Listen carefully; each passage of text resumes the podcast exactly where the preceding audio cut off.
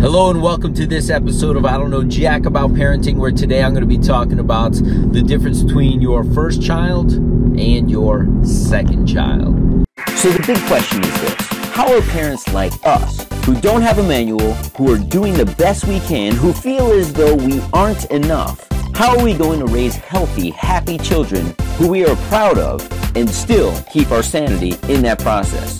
That's the question, and this podcast will give you the answers. My name is Ryan Roy, and welcome to I Don't Know Jack About Parenting, a podcast for parents who are being real with themselves.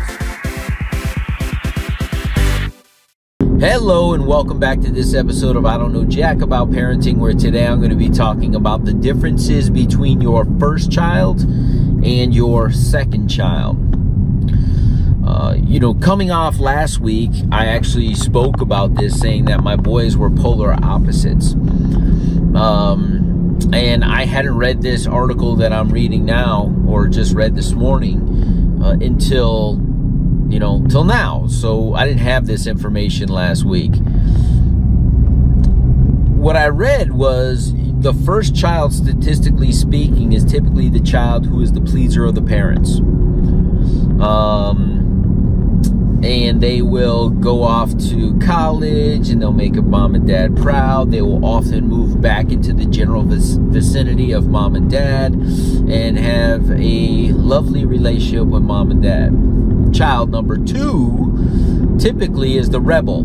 Uh, is the child who will uh, defy authority, who will challenge you, who will uh, get in all kinds of trouble, and the way uh, the article described, they will uh, be that hipster that goes off and follows the Grateful Dead, for lack of a better term, right?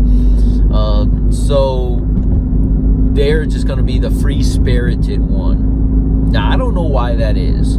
Uh, part of it is, is I think that first child um, gets a lot of dedicated time to mom and dad and appreciates that. Um,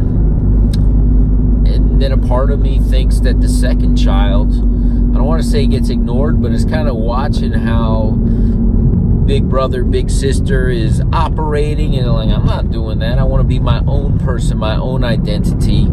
And they often just do their own thing. And I don't think it's a conscious thing, I think it's a subconscious thing. So it's just an interesting dynamic. So the whole reason for this podcast for me is if you understand certain things going into a scenario, and I've always said I knew my second child, maybe this is just like a feel thing, knowing I always knew my second child would not be as well behaved as my first child. Let's put it that way. Uh, first child, model citizen, listens, does his work, has empathy for people, and his second one, he's just a little pain in the butt, for lack of a better term. I absolutely love him, adore him, but he is his own individual, and he is not going to be like his brother. He's not going to be like anyone else. He's going to be himself, which I absolutely love. But if you know he's going to be a challenge, if you know that number two is going to be a challenge statistically speaking, nothing's etched in stone again but if you know that, you'll have a little bit more empathy, a little bit more understanding, maybe be a little bit more lenient and not necessarily compare. I caught myself the other day comparing uh, the little one to the older one to him. I was like, hey, your brother never did this. And I was like, if, if somebody said that to me as an adult, hey, so and so doesn't do it, I said, fantastic. I'm not that person. That's probably why I don't do it that way. Um, so I caught myself or at least in the mirror later on that day saying you don't need to compare the two boys.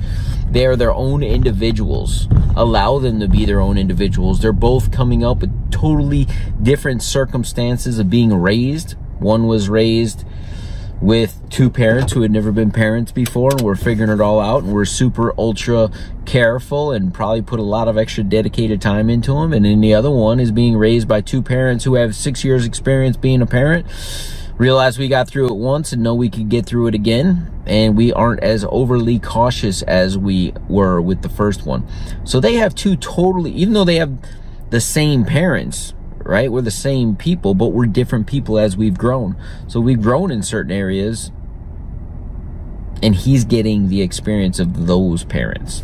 So just know they came from the same womb. Just know that they may have possibly came from the same father also. Just know that they're raised in possibly the same household. But do the parents have different jobs, different careers, different responsibilities? And and as the parents are changing and evolving, the way we parent will change and evolve positively and negatively. So show a little grace to number two, if you will, and allow them to be their own individual. We'll see you in the next episode.